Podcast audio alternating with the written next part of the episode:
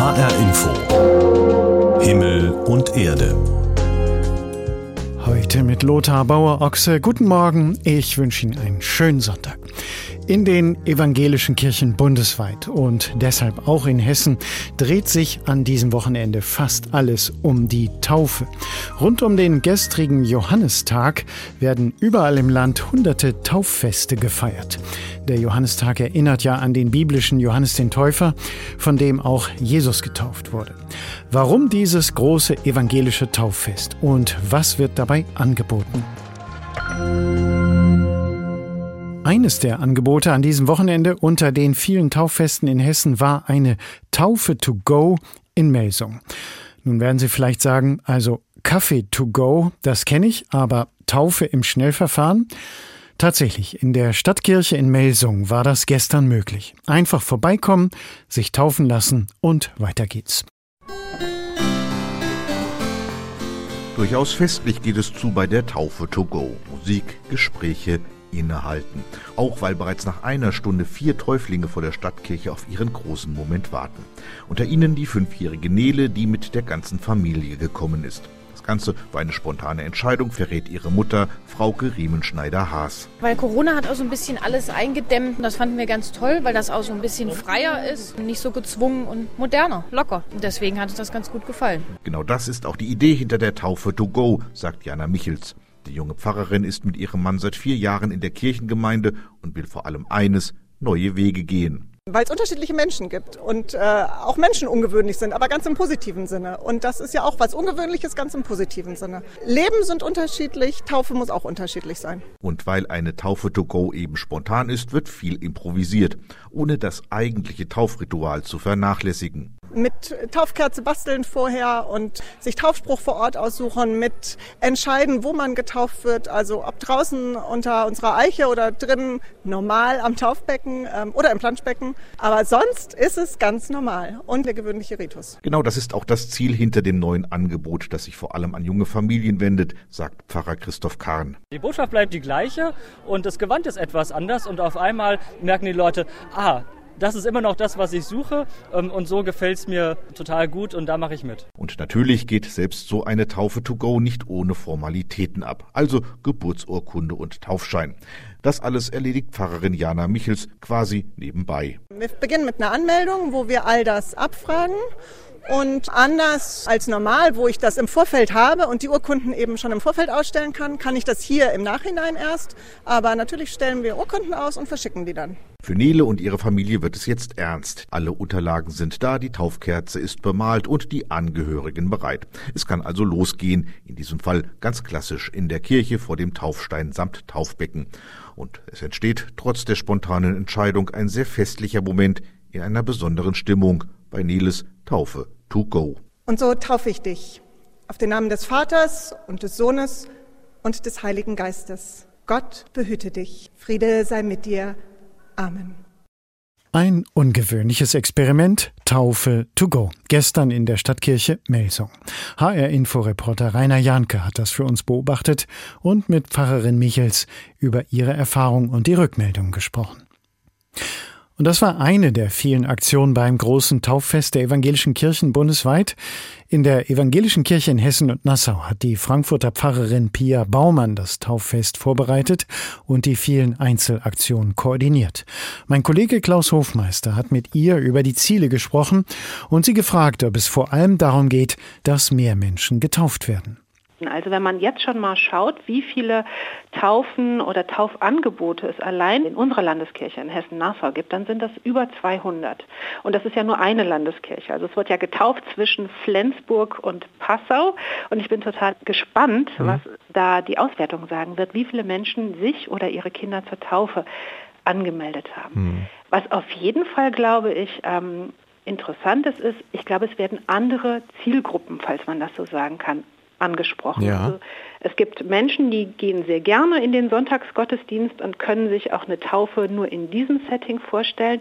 Aber ich glaube, es gibt Familien, es gibt Personen, die sich eben von anderen Angeboten ansprechen lassen. Was weiß ich, Familien, die gerade mit Kleinkindern unterwegs sind, Patchwork-Familien. Alleinerziehende oder ähm, ich habe jetzt bei einer Taufe im letzten Jahr erlebt, das war so ein Angebot, das nannte sich Taufe ohne Termin, also es war kein Gottesdienst in dem Sinne, sondern man ist in eine offene Kirche gekommen, da gab es das Angebot, sich taufen zu lassen. Und da war ein in Trennung lebendes Elternpaar mit ihrer ähm, Grundschultochter die gesagt haben, es ist uns wahnsinnig wichtig, aber so jetzt der Gottesdienst mit Familienfeier ist im Moment einfach nicht dran. Aber wir möchten das machen und wir möchten das feiern, wir für uns. Mhm. Und ich glaube, es werden einfach andere Menschen angesprochen. Die Taufe, das kennen wir ja so, ein paar Tropfen Wasser symbolisch auf das Haupt. Äh, Geht es jetzt hier bei den Tauffesten auch ein bisschen mehr zur Sache mit Untertauchen und so? Ja, soweit ich das überblicken kann, auf jeden Fall. Also das bietet sich ja auch an, wenn ich im Schwimmbad bin oder an einem See bin oder einem Fluss mit einer Badebucht oder so. Da wird ähm, das auf jeden Fall auch gemacht, untertauchen. Das ist ja auch total elementar oder eben, ich kann mir vorstellen, unvergesslich. Also wenn so ein Achtjähriger ähm, untergetaucht wird, mit allen Sinnen erfahrbar, dieses Wasser und dieses Gefühl. Und das ist ja nichts, was wir erfunden haben oder so. Ja, das ist ja eine uralte Taufpraxis als Johannes der Täufer Jesus im Jordan, also im Fluss, getauft hat, dann hat er das wahrscheinlich genau so gemacht, eben mit Untertauchen. Hm. Was bedeutet das Wasser, diese Wassersymbolik? Die ist vielfältig. Also Wasser belebt, erfrischt, reinigt, Wasser lässt wachsen. Wer zum Beispiel so ganz untertaucht in einem Fluss oder in einem See, der taucht symbolisch als neuer Mensch wieder auf. Das will das, ähm, das will das zeigen. Das ist natürlich jetzt für einen Erwachsenen, glaube ich, bedeutsamer, als wenn ich mit, als Elternteil mit einem Kleinkind oder einem Baby komme. Da sind andere Symboliken, wie zum Beispiel dieses Wachsen lassen, Beleben oder eben auch behütet sein. Das ist für viele Eltern ganz wichtig, stehen da im Vordergrund. Aber das Wasser hat eben diese, also diese verändernde ähm, Dimension auch. Das ist wie so ein Neuanfang. Mhm. Also es gibt jetzt an diesem Wochenende dieses Tauffest Taufe im Hessenpark, habe ich gelesen, am Dorfbrunnen, im Freibad, im Badesee. Haben Sie keine Angst, dass das Ganze zu einem Spektakel ausartet? Nein, also Spektakel, das Wort ist ja immer so ein bisschen ähm, negativ besetzt und ich frage mich immer, warum eigentlich? Es ist doch, ähm, wenn man wenn man mal vom Adjektiv ausgeht oder vom Adverb, etwas ist spektakulär, das ist doch großartig. Also die Taufe ist einmalig, sie ist nicht wiederholbar, sie ist ein ganz besonderes Geschenk. Es ist das älteste oder eines der ältesten und schönsten Rituale, die wir in der Christenheit haben, das Herzstück unseres Glaubens. Und die Taufe ist immer ein Segen. Also wenn das nicht spektakulär ist, dann mhm. weiß ich nicht. Die Kirche sendet damit ja auch Signale an die Öffentlichkeit. Also wir sprechen jetzt drüber, viele Zeitungen, Medien berichten darüber. Was soll, denn, was soll denn davon dann am Ende eigentlich rüberkommen von der Kirche heute? Also ich finde es total schön, dass Taufe öffentlich nochmal viel sichtbarer wird. Also ich habe oft als Gemeindepfarrerin Gespräche geführt mit Eltern, die gesagt haben, oh, es war so viel los im ersten Jahr und jetzt haben wir das irgendwie verpasst, jetzt ist unser Kind schon drei, geht das irgendwie noch? Also einfach nochmal so auch zur Erinnerung, ah, da war ja was, Taufe. Und ähm, das auch so zu sehen und die Freude und den Spaß zu sehen und ähm, was die Leute mitnehmen, auch aus diesen, aus diesen Taufgottesdiensten. Ähm, das öffentlich und sichtbar zu machen und nochmal zu eine Erinnerung zu rufen. Das finde ich ist so das Wichtigste und das Schönste an diesem Taufwochenende. Die Frankfurter Pfarrerin Pia Baumann über das große Tauffest, das die evangelischen Kirchen in Hessen und bundesweit an diesem Wochenende feiern. Mein Kollege Klaus Hofmeister hat mit ihr gesprochen. Und uns hat natürlich interessiert, wer lässt sich von so einem Tauffestangebot überhaupt ansprechen und warum lassen sich Menschen heute taufen? Vor allem, warum lassen sie sich als Erwachsene taufen? Meine Kollegin Britta Kirchner hat darüber mit einem Täufling mit Klaus Andreas gesprochen. Sie sind nicht als kleines Kind wie viele Christinnen getauft worden, sondern haben sich als Erwachsener überlegt, ich will mich taufen lassen. Wie kam es dazu? Ich glaube, der Gedanke war schon länger in mir gereift. Und so wie das in unserer heutigen turbulenten und hektischen Welt ist, ist das so im Alltag dann nicht so vordergründig. Und dann kam einfach auch noch ein bisschen Glück oder Zufall oder Schicksal. Das führte dazu, dass mich jemand aktiv fragte, ob ich mir das eigentlich vorstellen könnte. Und in diesem Augenblick habe ich mich dann, dann letzten Endes auch dafür entschieden. Wie war das dann, als die Pfarrerin sie angesprochen hat? Du hast du mal überlegt, dich taufen zu lassen, folgte darauf dann eine lange, schwierige Entscheidungsphase, wo Sie dachten so, ja, will ich das eigentlich? Es war eigentlich erst so, dass die Pfarrerin, meine Frau ist aktiver in der Kirche und die haben sich getroffen und kamen, glaube ich, im Gespräch einfach darauf, sag mal, will dein Mann sich nicht taufen lassen? Dann hat meine Frau mich gefragt. Dann habe ich natürlich schon auch erstmal darüber nachgedacht, weil wie gesagt, das Thema war jetzt nicht so vordergründig präsent bei mir und ich war erstmal ganz überrascht. Und dann habe ich aber relativ rasch für mich die Entscheidung gefunden, weil ich mir gesagt habe, ja, das will ich. In unserer heutigen Welt, die sehr, wie gesagt, auch turbulent ist und chaotisch und auch so ein kleines bisschen gerade durcheinander purzelt, glaube ich, ist es letztlich auch wichtig, dass wir irgendwann im Leben einfach einmal sagen, ja, und so ist das und dazu stehe ich auch und dann muss man auch vielleicht den Mut haben, dafür einzustehen. Wie ist das für Sie? Was bedeutet für Sie Taufe oder was war so eines der wichtigsten Motive, dass Sie gesagt haben, ich lasse mich taufen? Denke, die Gemeinschaft spielt schon eine große Rolle. Da habe ich hier auch ganz tolle Erfahrungen gemacht. Ich habe gesehen, wie andere Menschen sich engagieren, ganz offen einbringen.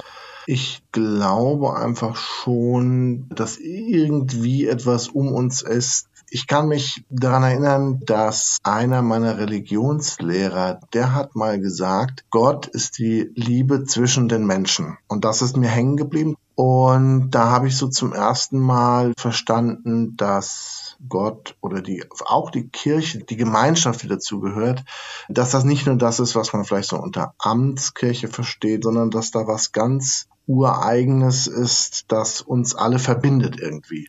Wie hat denn Ihr Umfeld auf Ihre Entscheidung reagiert? Das Öffentliche, sage ich mal, im Sinne des Gottesdienstes und so, da war für mich schon recht klar, ich glaube, es ist einfach mal wichtig, dass wir auch bereit sind, zu was zu stehen. Und dazu muss man es halt auch gegenüber anderen zeigen und vielleicht auch vertreten. Ja. Ansonsten habe ich das in der Familie, ich habe es erzählt, wir haben das besprochen. Meine Kinder haben, waren sehr überrascht, glaube ich. Die hatten das so gar nicht auf dem Schirm. Ich will nicht sagen, sie haben sich amüsiert, dachten, was soll das denn jetzt, Papa und ha? Und dann haben wir da auch immer mal wieder drüber gesprochen und dann habe ich auch gemerkt, dass sie auch anfingen, mehr drüber nachzudenken und sie haben sich alle ganz toll engagiert und haben alle was gemacht für diesen Gottesdienst. Jetzt haben Sie den Gottesdienst schon angesprochen. Das ist ja auch was Besonderes dass Sie sich daran erinnern können. Wie haben Sie denn die Taufe selbst erlebt? Also ich habe die ganzen letzten Tage immer wieder drüber nachgedacht. Es war ein ganz, ganz toller Gottesdienst. Und ich, also ich habe es sehr intensiv erlebt, bin da auch wirklich dankbar dafür, dass ich da tolle Erinnerungen mitnehmen durfte. Direkt die Taufe, auch das lässt sich nicht so ganz einfach in Worte fassen. Also ich hatte den Eindruck, es war ein sehr intensives Erlebnis so für mich. Sie sind jetzt getauft. Wie fühlt sich das an? Hat sich irgendwas verändert?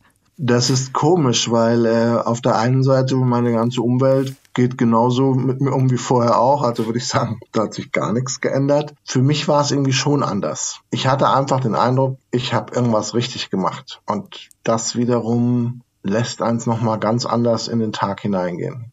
Warum sich heute noch taufen lassen? Klaus Andreas hat meiner Kollegin Britta Kirchner seine persönlichen Beweggründe geschildert. HR Info Himmel und Erde das Wetter hat ja in den vergangenen Tagen ganz schön Kapriolen geschlagen, große Hitze und massive Unwetter. Für alle, die immer gespannt aufs Wetter achten, kommt in dieser Woche ein wichtiger Tag, der Siebenschläfertag am Dienstag nämlich. Das Wetter am Siebenschläfertag noch sieben Wochen bleiben mag, heißt die alte Bauernregel. Wir reden heute aber nicht über das Wetter. Mich interessiert vielmehr diese sieben. Das ist ja schon eine ganz besondere Zahl. Sie kommt ganz oft vor in Märchen, in Sprichworten. Zum Beispiel, wenn zwei auf Wolke sieben schweben oder im Gegenteil sich im verflixten siebten Jahr miteinander streiten. Auch in der Bibel spielt die sieben eine besondere Rolle. Klaus Hofmeister hat darüber mit dem Theologen Achim Behrens gesprochen. Herr Behrens, eine prominente Bedeutung hat die Sieben zum Beispiel in der Geschichte von Josef und seinen Brüdern. Josef deutet dem Pharao in Ägypten einen Traum, den haben manche sicherlich schon mal gehört. Der hatte nämlich geträumt, er stünde am Nil und sah erst sieben fette Kühe aus dem Wasser steigen und danach sieben magere Kühe und die sieben mageren Kühe fraßen dann die sieben fetten und er deutet das Ganze dann, dass das sieben ertragreiche Jahre sind, die da kommen, in denen der Pharao aber Vorräte anlegen soll für sieben magere Jahre, die kommen werden. Also spielt das eigentlich eine Rolle, dass es genau sieben Kühe sind und sieben Jahre? Ja, also ein Mitarbeiter der Unternehmensberatung, der hat gesagt, es gäbe nichts Aussagekräftigeres als eine Zahl. Da wir Theologen nun sehr wortlastig sind, sind wir da nicht so wirklich übereingekommen. Aber es ist tatsächlich in der ähm, Bibel und im Alten Testament auch so, dass über Zahlen Botschaften vermittelt werden. Und die sieben deutet auf Vollständigkeit hin. Also es ist eine abgeschlossene Größe und dass es sieben Jahre sind, heißt, dass es eine wirklich lange Zeit ist, in denen es dann Ägypten erstmal gut gehen soll und dann eine Zeit, in der wirklich Dürre kommt und dass man in den guten Jahren sich vorbereiten soll auf die schlechten. Das ist die Weisheit, die Gott dem Josef vermittelt. Mhm. Es gibt dann noch andere Texte in der hebräischen Bibel, wo die sieben so eine eher liturgische Rolle spielt. Da sollen sieben junge Stiere, sieben Widder, sieben Lämmer und sieben Ziegenböcke geopfert werden. Andauernd diese sieben. Ja, auch das ist wieder die Zahl, dass man Gott äh, eigentlich sich ganz hingibt in der Vollständigkeit. Also für uns sind sieben Lämmer vielleicht eine abstrakte Größe oder sieben Widder, das hat nicht jeder zu Hause. Aber in der Zeit, über die wir reden, sind das wirklich große Mengen. Das kann ein Einzelner gar nicht stemmen. Und das ist ein Zeichen der großen Hingabe an Gott und auch immer verbunden mit der Idee, dass Gott sich entsprechend verhält. Die sieben drückt die Größe und das umfassende Maß der Handlungen aus, die mhm. da geschildert werden. Die Sieben spielt ja noch eine ganz zentrale Rolle bei der Schöpfungsgeschichte am Anfang der Bibel. Also da wird die Welt in sechs Tagen von Gott geschaffen und am siebten Tage ruhte er. Ist das vielleicht dann doch der entscheidende Grund, dass die Sieben so eine riesige Rolle spielt, weil das eben wirklich das Schöpfungswerk ist, diese Vollendung? Man kann fast sagen, in unserer Zeiteinteilung ist die Woche in sieben Tagen etwas ganz Besonderes. Der Tag ist definiert dadurch, dass die Erde sich einmal um sich selber dreht. Der Monat dadurch, dass der Mond sich einmal um die Erde dreht. Das Jahr dadurch, dass die Erde sich einmal um die Sonne dreht. Aber für die Woche gibt es keinen astronomischen Grund. Die wurzelt nach der biblischen Überlieferung in der Schöpfungsgeschichte. Und die läuft darauf hinaus, dass das die Vollzahl der Tage ist, ein Durchlauf und dazu gehört auch ein Ruhetag. Etwas ganz Besonderes im Alten Testament im Gegensatz zur Umwelt damals. Und da äh, kommt die sieben, wenn Sie so wollen, symbolisch in die Welt mit dieser Schöpfung, dass Gott am siebten Tag ruht. Die Bedeutung der Sieben in der Bibel, die hat uns Achim Behrens erklärt. Er ist Professor für Altes Testament an der Lutherischen Theologischen Hochschule Oberursel und dort auch Rektor. Und diese Hochschule feiert übrigens heute ihr 75-jähriges Jubiläum mit einem großen Tag der offenen Tür. Näheres im Internet unter lthh.de.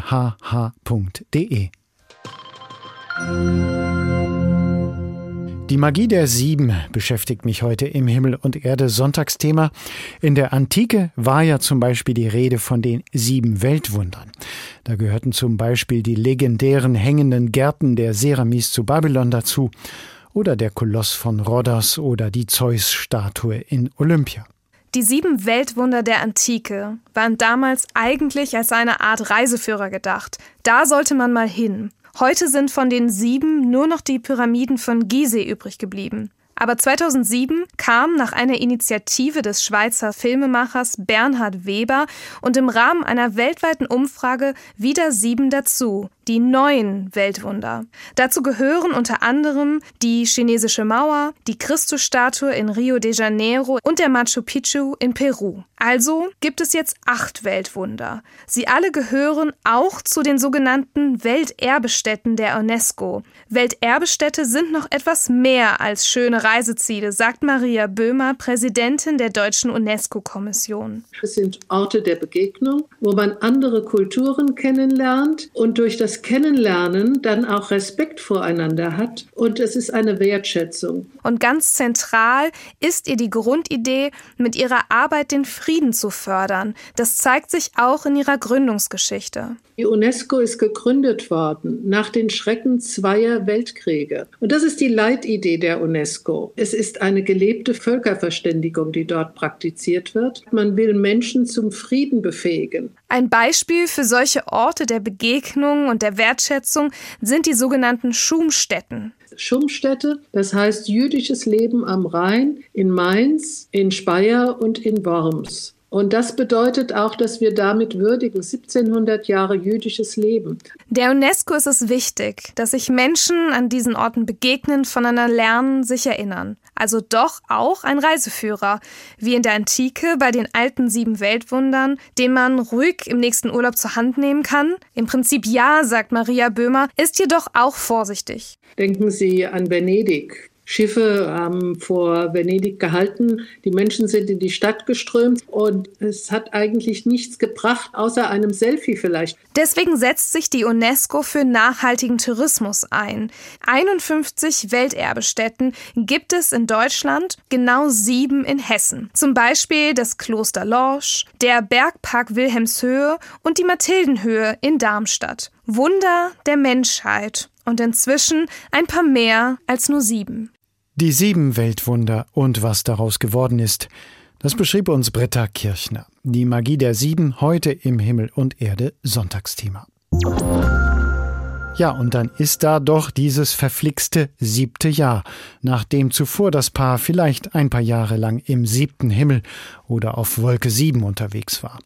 Aber stimmt eigentlich diese Volksweisheit und was passiert da im siebten Beziehungsjahr? Das hat Klaus Hofmeister den erfahrenen Paartherapeuten Matthias Jung gefragt. Herr Dr. Jung, ist das siebte Jahr wirklich so verflixt? Also man kann sagen grundsätzlich ja. Präzis ist es nicht. Von der Scheidungsstatistik wissen wir, dass das sechste Jahr das verflixte Jahr ist. Aber es sagt natürlich etwas Richtiges aus. Nach wenigen Jahren kommt die erste Scheidungswelle und die erste große Krisenwelle. Hm.